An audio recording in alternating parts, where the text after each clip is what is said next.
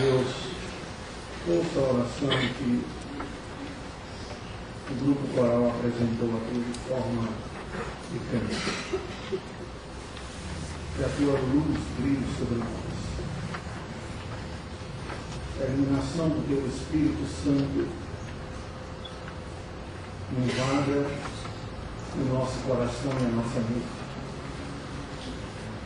esta ação graciosa, iluminadora, dissipe as trevas que confundem a nossa mente, o nosso coração, trazem dúvidas, ansiedade, insegurança, batimento, desânimo. Lutamos em nossa vida mais do que gostaríamos estas lutas internas da alma, cuja libertação está tão somente no poder da tua graça. A graça que ilumina-nos, nos fazendo perceber o nosso estado de perdição e confusão, e descortinando diante dos nossos olhos o caminho que o teu Filho Jesus proveu e provê a tua presença providente, redentor, perdoador, santificador. É esta graça que nós suplicamos agora. Amém.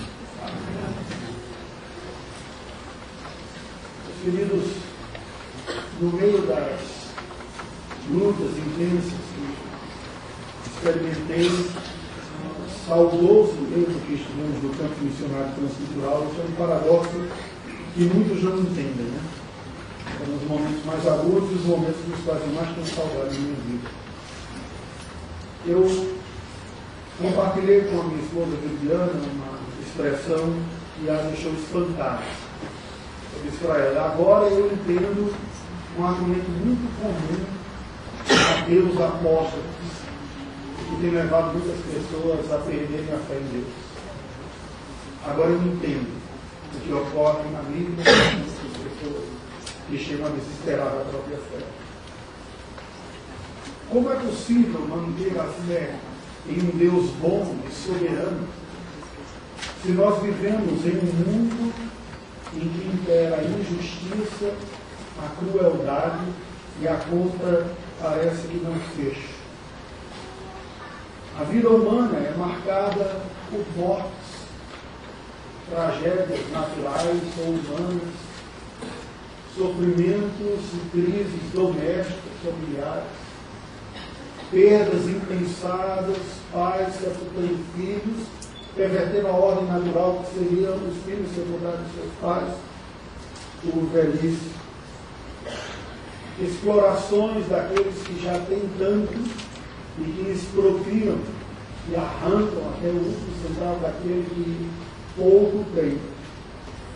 Mulheres que são violadas, crianças que são violentadas, pais egoístas que pensando na sua própria felicidade abandonam seus filhos ao novo cônjuge em busca de uma vida melhor. Traições de amigos, casais, civismo da vida, gente que afirma com Deus e canta louvores maravilhosos e que levam uma vida dupla e escandalosa nos sábados anteriores aos domingos que veio para estar tudo ao Senhor. Tudo isso é chocante. Como nós podemos encarar esta realidade e mantermos um bom propósito em nossa vida? Encontrar uma razão para a vida quando ela parece ser apenas um escândalo e uma realidade fortuita. Ou colocando de uma outra maneira, como manter o nosso coração saudável, feliz, disposto à piedade, a praticar a vontade de Deus e confiante na providência divina, se a vida é marcada por dores e infortúnios? Pois bem, eu penso que para nos ajudar a responder a estas perguntas, nós temos a história de um jovem muito especial, daqueles que me envergonham quando leio pelo contraste que vejo entre ele e a minha própria vida. Um jovem que é conhecido como José do Egito. E assim nós vamos iniciar a nossa quarta e última série no livro de Gênesis. E intitulo José, o filho de som, com uma ambiguidade intencional. Filho dos sonhos pelas virtudes que ele desenvolveu como sendo aquele filho que todo pai gostaria de ter. Mas também o filho dos sonhos, porque a sua vida foi a execução dos sonhos que Deus me deu. E vieram a ser concretizados quando parecia que tudo estava fazendo contrário do que Deus havia revelado. Para isso, ele convida a abrir a Escritura Sagrada em duas porções. As que abrem esta série e as que encerram. Gênesis capítulo 37, versículos de 1 a 7, e depois nós iremos a Gênesis capítulo 50, versículos de 15 a 21. Assim nos diz a palavra do Senhor. Habitou Jacó na terra das peregrinações de seu pai, na terra de Canaã. Esta é a história de Jacó.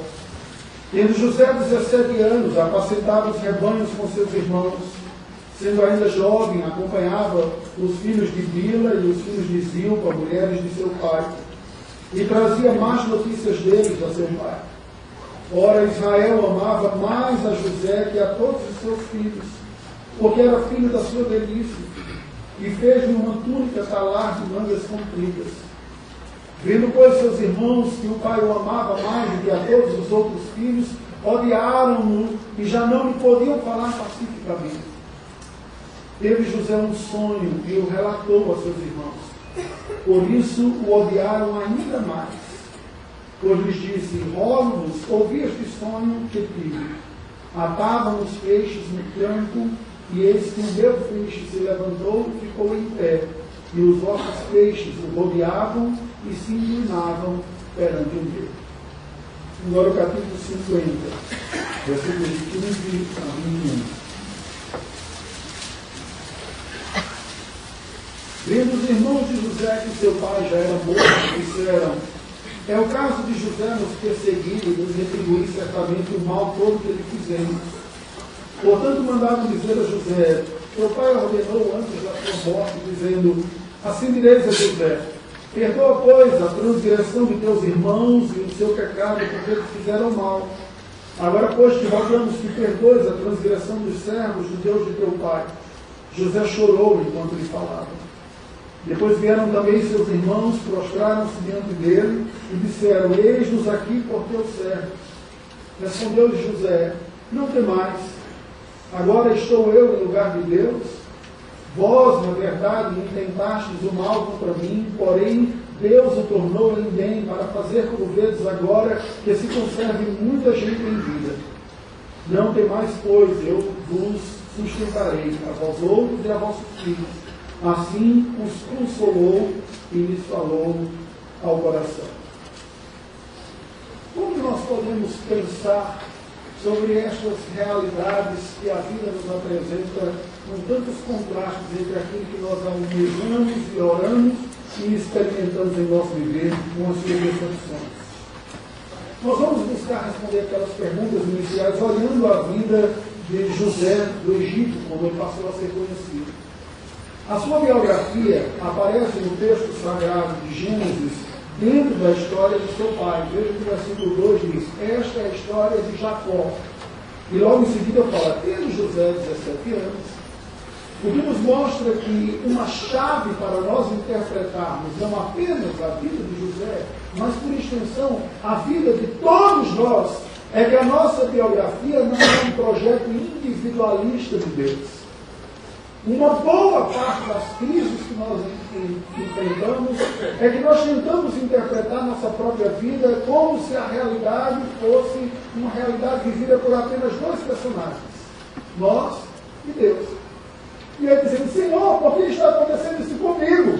Como se estivéssemos numa ilha perdida e só nós e Deus tentando ver e sem perceber que, na verdade, nós somos um elo de uma corrente muito mais ampla da história maior que Deus está fazendo. José apresenta-se aqui, sob inspiração divina, como sendo um desdobramento daquilo que Deus estava fazendo através dos patriarcas da vida do seu pai, especificamente, mas em decorrência de promessas afirmadas ao seu avô, Isaac, e em última instância, nesse sentido, pensando nos patriarcas, ao seu bisavô, Abraão. Ele tinha sido o décimo primeiro filho de Jacó. Tido já na sua velhice, o texto sagrado nos afirma que Jacó o tinha por preferido. Porque fora o filho do seu primeiro e grande amor da vida, Raquel, primeiro dos dois filhos com quem Jacó teve. Ele permaneceu sendo caçula até o nascimento de Benjamim, o mais novo, o caçulinha, né? Estamos dizendo, aquele que é mais protegido, mais mimado, não é de hoje que tem esse tipo de expressão. Ah, só tem um cuidado especial para o mais novo. E quando ele perde a sua posição de caçula, do mais novo, para Benjamim, que o nasce, o impacto do nascimento deste caçula foi marcado pela tragédia da morte da sua própria mãe. E nesse sentido, o brilho da alegria do nascimento mais novo ficou um pouco ofuscado pelo luto da perda da pessoa amada por Jacó, a sua Raquel tratado com mimos especiais como o filho preferido de seu pai, escancaradamente anunciado e devidamente registrado no texto sagrado, José acumularia a antipatia dos seus dez irmãos mais velhos. Porque ninguém gosta de ver esse tipo de tratamento. Na verdade, ser diferenciado e eram todos mais velhos. E eles, os irmãos, têm um jeito de produzir seus bullying especiais dentro de casa e de fazer as reparações daquilo que eles entendem serem as injustiças cometidas. É só o pai e a mãe saírem de cena que o pau canta lá dentro e diz: ah, aqui você vai ver como é que acontece. José experimentaria na sua vida dores, sofrimentos, traições e injustiças sem fim, insuportáveis para a maioria de nós que aqui está. E por isso a biografia dele é tão impressionante. Eu fico sempre a pensar o que manteve esse jovem firme, seguro no meio de toda essa dificuldade. E o texto final que nós lemos em Gênesis capítulo 50, 20, vem a nos dar uma dica. Ele vem a reconhecer a providência divina em todo o processo da sua história, instrumentalizando-se, inclusive, do mal para o bem. Quando ele diz: Vocês intentaram o mal contra mim, mas Deus o transformou em bem. Como é possível alguém encarar a vida dessa maneira? Como é possível interpretar devidamente as situações más que ocorrem como um fruto de um bom propósito de Deus para a nossa vida? E aqui eu gostaria de confessar uma dificuldade pessoal. Durante anos na minha vida cristã, anos, não poucos, tinha dois textos bíblicos que eu entendia que eram verdade porque está inspirado na Escritura Sagrada e eu creio na inspiração. Mas para mim não fazia sentido nenhum. Todas as coisas cooperam para o bem daqueles que amam a Deus e tendem por motivo de toda alegria o passar por várias provações. Eu dizia, não é possível. Como que essa desgraça pode cooperar para o meu bem? Isso uma situação quando ocorre. Primeira. E a segunda, como eu posso me alegrar com essa desgraça aqui na minha vida? Como é possível alguém chegar nisso? Não, entendo. Assimilava. Mas Deus, pela sua graça, que sabe lidar com seus filhos tardios de aprender lições, vai nos ensinando. E alguma luz vinha receber e espero compartilhar um pouco a partir desta visão panorâmica da vida de José, que cobre os capítulos de 37 até o final do livro, com algumas poucas exceções que nós trabalhamos anteriormente. Portanto, o tema da nossa reflexão nesta manhã, baseado na biografia de José, é o mal como instrumento do bem sob a providência divina. Vejamos como na vida de José, esta tese principal se demonstra como o instrumento do bem pode ser utilizado pela providência divina. A primeira verdade que nós podemos perceber isso, na vida de José, o mal foi percebido como um instrumento do bem sob a providência divina, na sua crescente humilhação que marca a primeira fase da sua vida. Descritos entre os capítulos 37 e 40. Se não vejamos, no capítulo 37, ele se aproxima dos seus irmãos e ele era aquela espécie de dedo duro de tudo de errado que os irmãos faziam, né? E o seu pai confiava nele, disse, esse aqui me fala tudo para depois chamar a disciplina. Do ponto de vista do pai, era uma utilidade muito grande. Mas para a relação entre os irmãos, vocês imaginam a atenção como aumentava, né? Aquele que vai entregar e não ficava nada fácil. Este jovem adolescente ainda, tem sonhos, Deus lhe revela os feixes dos irmãos se curvando diante de si, depois as estrelas e o próprio sol e a lua vindo, e ele fala isso, o coração, ah, eu tive um sonho assim, eu fico imaginando a sensação, né? aquele nível de raiva subindo assim, né?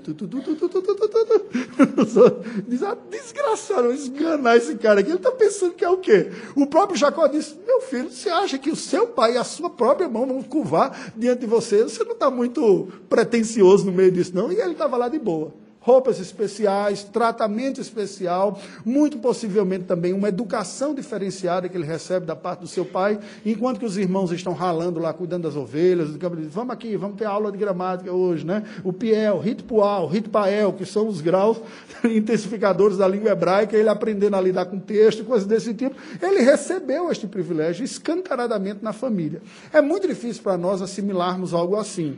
Era antinatural naquele contexto que isso fosse, porque se alguém haveria de receber alguma potência diferenciada em termos educativos, a lógica natural da cultura seria o primogênito, que divide responsabilidades com o pai e, no certo sentido, aguarda para com os irmãos mais novos também. Mas o mais novo é uma ordem antinatural que dificultava ainda mais. Até que ele vai atrás dos seus irmãos que estavam pastando em Dotã, e aí os irmãos o veem e dizem: Olha, vamos resolver esse problema?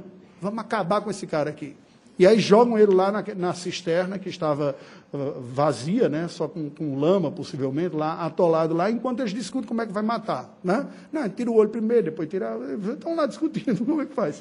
E um, um dos seus irmãos intervém e diz: Não, não vamos fazer isso, não, esse é nosso irmão, não pode fazer. Deixa ele aqui, né, por enquanto, para tentar acalmar os ânimos, e sai. Quando se aproxima uma caravana de alguns parentes um pouco distantes, os ismaelitas, que estavam passando por lá. Aí, um dos seus irmãos tem a brilhante ideia: vamos fazer o seguinte, vamos resolver sem precisar manchar as nossas mãos de sangue e trazer uma culpa de morte.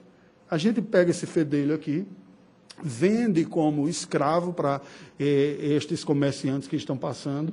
Nós vamos ter um lucro, né? vai ter um lanche especial hoje né? para todos nós aqui, e a gente se livra desse aqui. E nós então levamos o relato para o nosso pai de que ele morreu, e aí sacrificaram um dos animais, mancharam a túnica que ele tinha com sangue e contaram esta história né, para o seu próprio pai. Bem, este jovem que, sem nada ter cometido que merecesse, é levado escravo. O contraste e o início da humilhação da vida de José começa aqui.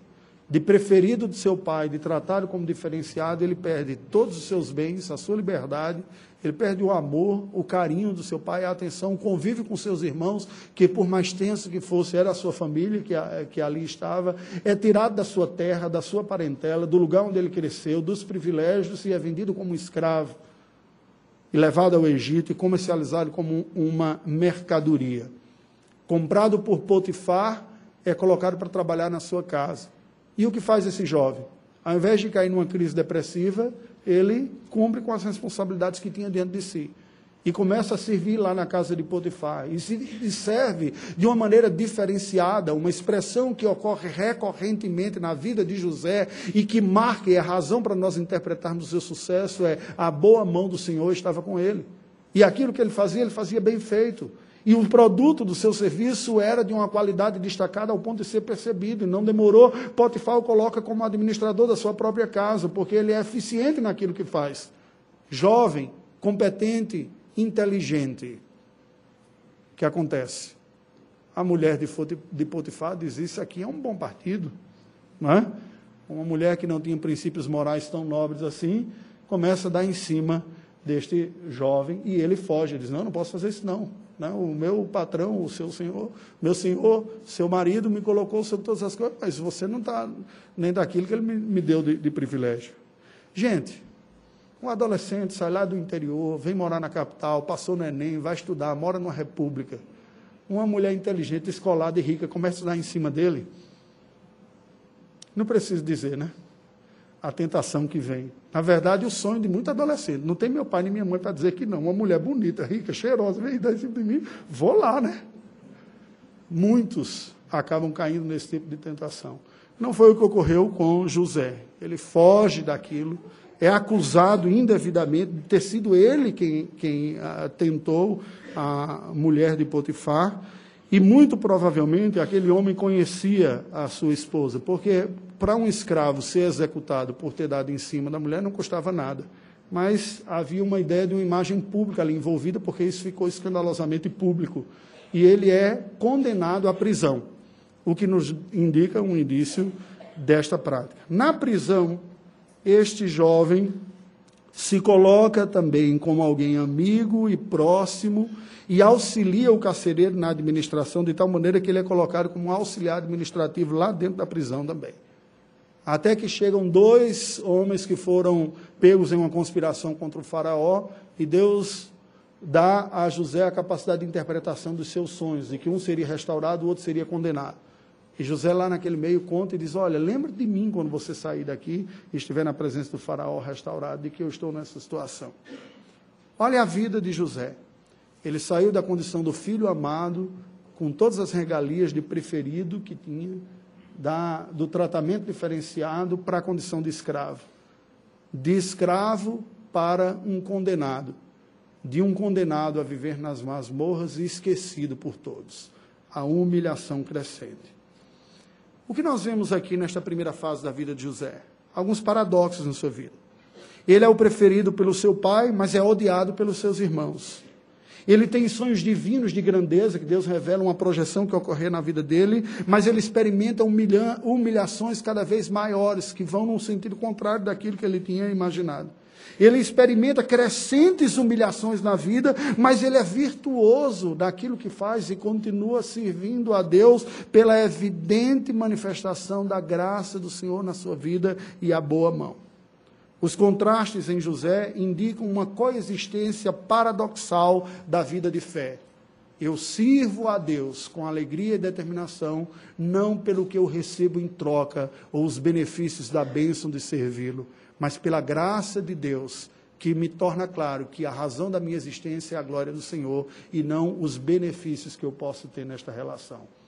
Isto é, nós vemos na vida de José o mal como instrumento do bem sob a providência divina, na sua intensa exaltação, que é a segunda fase, descritos entre os capítulos 41 e 44.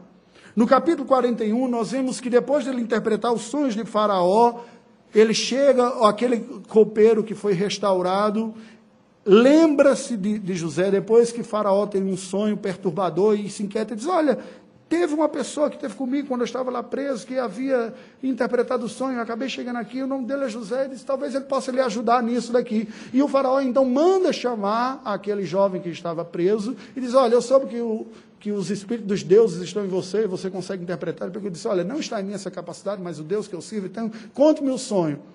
O faraó conta, ele interpreta os sonhos. O faraó fica tão impressionado com a sua interpretação, com os detalhes e tudo, que diz: Você é a pessoa capacitada para gerenciar este futuro. Os anos de seca que sucederiam os anos de prosperidade, em que muita colheita haverá na terra do, do Egito. Então, ele então é elencado, elevado à condição de administrador do Egito. Que contraste! Lá da masmorra, esquecido, agora levado à condição de premier, de chanceler, de primeiro-ministro, administrador do maior império do mundo, então. No capítulo 42, quando José já está governando e administrando toda aquela realidade, a fome chega na terra de, de Canaã e Jacó então manda os seus irmãos, à exceção de Benjamim, para ir ao Egito trazer suprimentos para toda a família. Os irmãos chegam e vão negociar com José e não o reconhecem. Eles venderam há, uma, há mais de 10 anos atrás um adolescente e agora, que era um escravo na cabeça deles, não sabia nem se estava eh, vivo, e agora está diante de um administrador fluente na língua egípcia, porque com eles não se comunicava nem em hebraico, usava intérprete para se disfarçar ainda e não ser reconhecido pelos irmãos. Os irmãos não reconheceram. No capítulo 43, nós vemos quando eles regressam lá e eles reverenciam o, o José. Aliás, José é reverenciado pelos seus irmãos, precisamente nesta época que volta, e a imagem é precisamente aquela imagem dos sonhos, e todos curvando diante dele, sem saber também o que estava acontecendo. No capítulo 44, nós vemos José então testando seus irmãos sobre, sobre aquela ameaça. Ele diz, ele diz, vou manter Benjamim preso aqui, você vai e tudo mais, vai ver como será que os meus irmãos estão tratando com aquelas situações em que os seus privilégios podem ser ameaçados. Eles continuam querendo se livrar de alguém para receber os seus próprios benefícios. O que nós vemos nessa segunda fase da vida de José aqui? Há um princípio bíblico, uma ordem bíblica que nós podemos concluir daqui. Que eu diria, a cruz antecede a coroa. Esta realidade é uma realidade que nós experimentamos desde a queda. O sofrimento, a luta, a dificuldade faz parte de um projeto divino de trabalhar em nós para que a glória depois se veja manifesto. Como instrumento eficaz de nos santificar, aperfeiçoar, trabalhar em nossa própria vida, e foi o que ocorreu com José. A magnitude da sua posição posterior, o tamanho de poder, de importância que aquele homem teria, foi forjado no meio das suas provações anteriores aquela lógica de foste fiel no, no pouco, sobre o muito te colocarei. A sequência de humilhação antecedendo a exaltação experimentada por José é uma ilustração deste padrão providencial divino. Pois o processo de redenção acontece com o resgate do caído para um estado de glória posterior, fruto da absoluta graça divina. No entanto, nós não somos rápidos para aprender esta lição. A tendência nossa é achar que virtudes que nós desenvolvemos são expressões de nossas qualidades pessoais. Então, se Deus vai trabalhar alguma coisa grandiosa em nossa alma, primeiro Ele moe a nossa alma para que ela não fique uma alma que vai concorrer com a glória do próprio Deus. É necessário primeiro experimentar o quebrantamento para ter consciência de incapacidades naturais para enxergar todas as virtudes em Deus que lhes entrega. Eu não sei para você, mas para mim é uma lição muito difícil de ser aprendida. Eu preciso diariamente ser lembrado que Deus é que é a fonte de toda virtude e todo dom perfeito, como Tiago diz. Porque senão eu tendo a achar de uma visão narcisista de que a imagem que eu vejo refletida é muito bela e que a beleza me é inata. E não é. Nós somos pecadores por natureza. E toda virtude, quaisquer virtudes que desenvolvamos, é fruto da absoluta graça de Deus. De forma, e só assim faz sentido você dizer, somente a Deus, e tão somente a Deus, toda a honra, toda a glória e todo o louvor. É perigoso quando nós começamos a valorizar demais as honras horizontais, os destaques horizontais. A nossa alma vai gostando disso. Né? É perigoso. Mas é saudável quando nós entendemos que, e reconhecemos que as virtudes que existem são frutos da graça de Deus. E para que isso ocorra, o que faz o Senhor? Primeiro entrega a cruz, para depois trocar pela coroa. Primeiro quebra, para depois exaltar. Primeiro põe a pessoa por circunstância em que ela dependa, absoluta dependência, para que ela desenvolva uma capacidade de resistir às tentações no período de glória posterior. Nós vemos na vida de José o mal como instrumento do bem, sob a providência divina, na comunhão final da família da aliança, descrito na parte final do livro, dos versículos de 45 a 50. Veja que no capítulo 45, José comoventemente se revela aos seus irmãos em uma celebração festiva. Depois ele não aguenta mais quando pergunta e ouve sobre o pai, sobre o irmão, ele não aguenta e chora alto ao ponto de dizer que foi ouvido pelos palácios lá o seu choro. E ele abraça os irmãos e diz: Meus irmãos queridos, que bom rever vocês! E tem aquele encontro emocionante. No capítulo 46, nós vemos José enviando uma comitiva a Canaã para encontrar-se com seu pai, ele mesmo está presente, tem outro encontro emotivo aqui, foi riquíssimo para Jacó, foi riquíssimo para José, papai, finalmente eu estou lhe vendo. Eu não imaginava que ia ter isso de novo, e Jacó diz, eu já posso morrer em paz, você está vivo, aquele encontro comovente entre o pai e o filho. No capítulo 47, nós vemos José administrando o Egito, o maior império do mundo, coordenando a provisão dos recursos, trazendo aquela administração eficaz, um governo central que livrava de abusos. No capítulo 48, nós vemos José levar os seus, seus filhos para serem abençoados pelo seu pai Jacó, Efraim e Manassés, para receberem a bênção especial. Olha, aqui estão os netos que Deus lhe deu através de mim. E no capítulo 50, finalmente, nós vemos José mantendo a ordem e a paz com os seus irmãos após a morte do seu pai Jacó. Havia aquelas lembranças na cabeça de seus irmãos do mal que eles intentaram contra o próprio José e possivelmente memórias passadas pelas conversas de família. De, desde os dias de Esaú e Jacó, haviam promessas de morte depois que o falecido morresse. Lembra da história de Esaú e Jacó? Então, possivelmente, Jacó fala, é, rapaz, eu tive que me mandar aqui. Conversando com os filhos, né, naquela hora de bater papo, tive que fugir da terra aqui, porque eu fiz umas peças lá com seu tio, né? E ele ficou arara e ele disse, eu estou só esperando papai morrer para matar você. E eles ouviram crescendo aquela história. Como foi que deu origem. Pai, fala de novo sobre o casamento com, com as nossas mães, porque eram muitas, né? Assim, doze filhos, eles olha, foi assim que aconteceu e contavam. Então, quando chegaram naquela circunstância, eles rapaz, será que José está fazendo a mesma coisa que Esaú fez? Está só esperando papai morrer para depois se vingar da gente, porque nós somos muito mais cruéis com ele do que tio Esaú foi com nosso pai Jacó.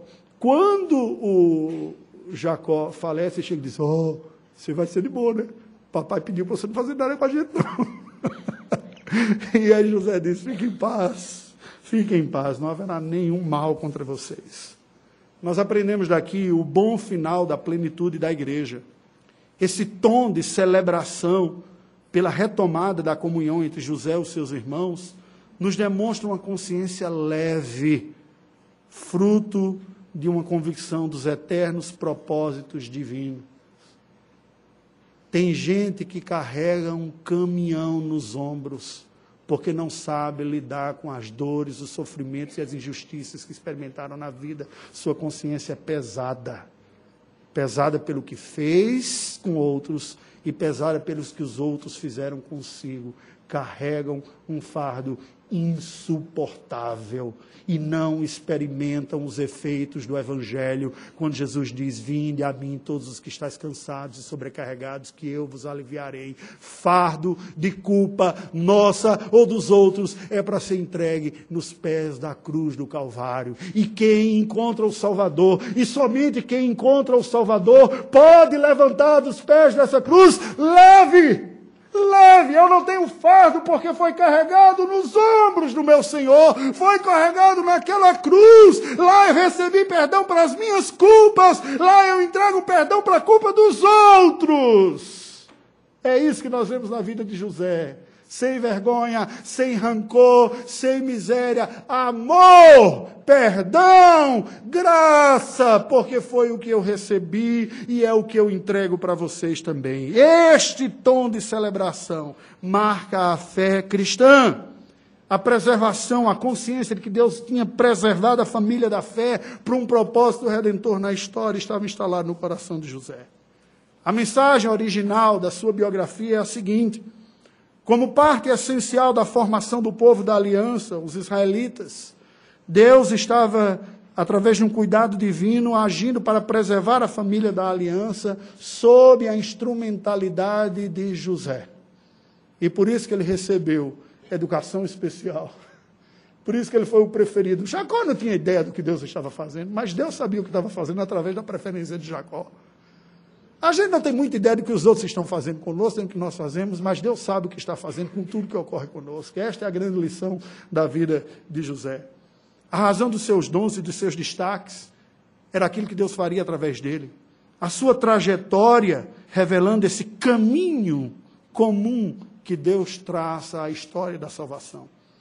Quando nós olhamos para a vida de José, na sua trajetória, a humilhação que ele experimenta, o abandono do lar em que ele era amado pelo seu pai, com todas as suas qualidades, e depois a sua exaltação, a comunhão com seus irmãos restaurados, isto aqui nos apresenta um evidente tipo de Cristo, o filho preferido e amado do pai, invejado, odiado e traído pelos irmãos, que experimenta uma crescente humilhação, de onde ascende rapidamente a sua exaltação, uma trajetória que lhe proporcionou reunir e preservar a comunhão da família da aliança. Quem executou isso em proporções cósmicas? Jesus. O que ocorreu na vida de José é como se fosse um trailer, um ensaio do grande drama da redenção humana experimentada pelo o Filho amado de Deus Pai, pelo glorioso que se esvazia de tudo, é odiado, rejeitado e traído pelos seus irmãos e que se torna o glorioso redentor, resgatador, provedor e restaurador desses próprios. José aponta para Cristo.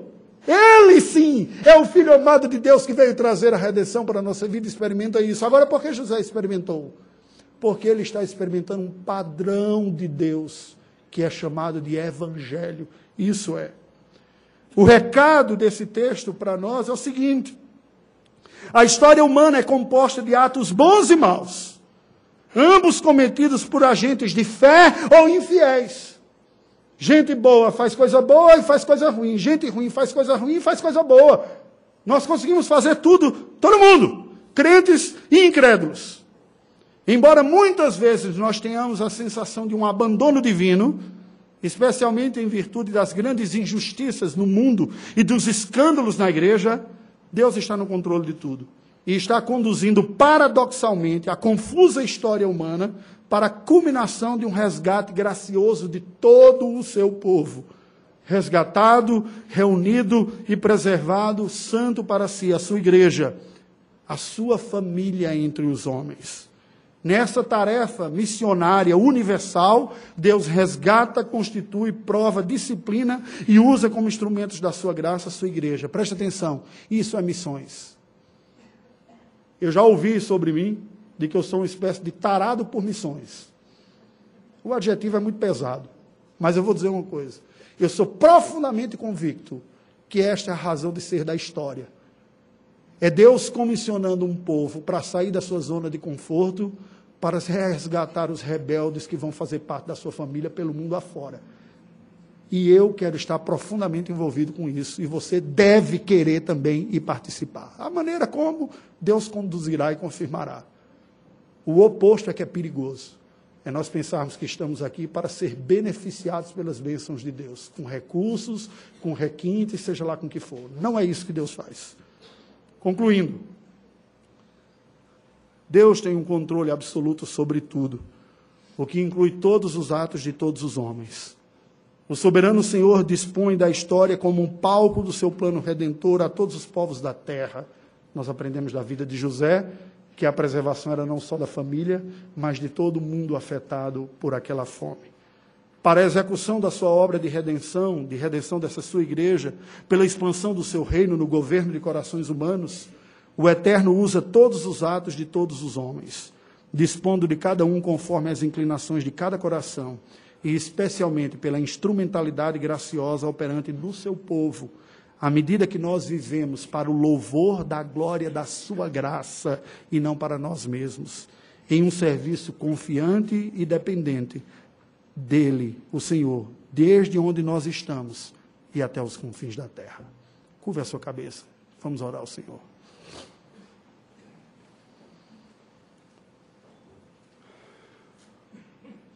Ó oh, Deus bendito. diante da tua presença, nós reconhecemos que em nossa limitação nós não entendemos tudo o que nos ocorre. A nós individualmente, a nós em nossas coletividades, família, igreja, nação, época. Pois em nossa limitação e em nosso, nossa visão distorcida, egoísta e pecaminosa, nós percebemos mal a história. Nós interpretamos mal, nós somos tentados e muitas vezes reinterpretamos quem tu és ao observar o momento que vivemos, quando deveríamos fazer o contrário. Reinterpretar o momento que vivemos à luz de quem tu és. Percebemos a presença do mal na história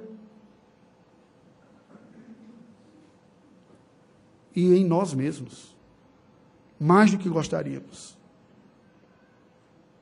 Portanto, Senhor, pela tua graça, nós te suplicamos nesta manhã, ajuda-nos a não vivermos a vida na crença de que o que os olhos veem são a interpretação da realidade. Mas aquilo que os olhos não veem, mas a mente crê e o coração é o que é. Isto é viver pela fé. Ajuda-nos. Ajuda-nos a não azedarmos, nos amargurarmos, apodrecermos em reação ao mal que nos acomete.